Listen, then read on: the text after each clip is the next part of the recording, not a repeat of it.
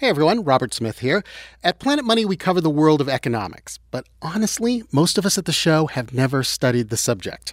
I personally keep a giant textbook right next to me on my desk for when I need to look up the difference between monopoly and monopsony. It's a real problem. So this July and August, we're trying something new. We are all going back to class. It's called Planet Money Summer School, which now that I hear it doesn't sound as fun as it's going to be. So let's do this promo style.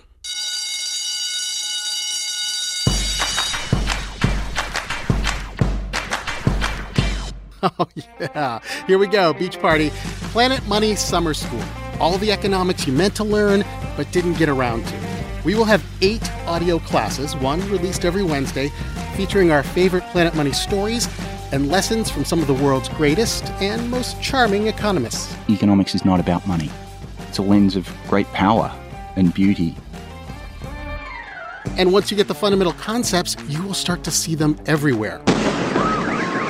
The news. A small asteroid had entered the Earth's atmosphere. At the supermarket. Nobody wanted to go buy baking soda because they felt like when they go in there and buy the whole shelf of baking soda, that everybody knew what they was doing. And even the economics of your dating life. Each time she went home after the date and she would record one memorable detail. Pothead, touchy, boring. This guy had 4 gym memberships. Amuse your friends, win arguments, throw the words diminishing marginal utility into every discussion. And if you do some homework and pass the test at the end, we'll even put your name on a Planet Money diploma-like certificate.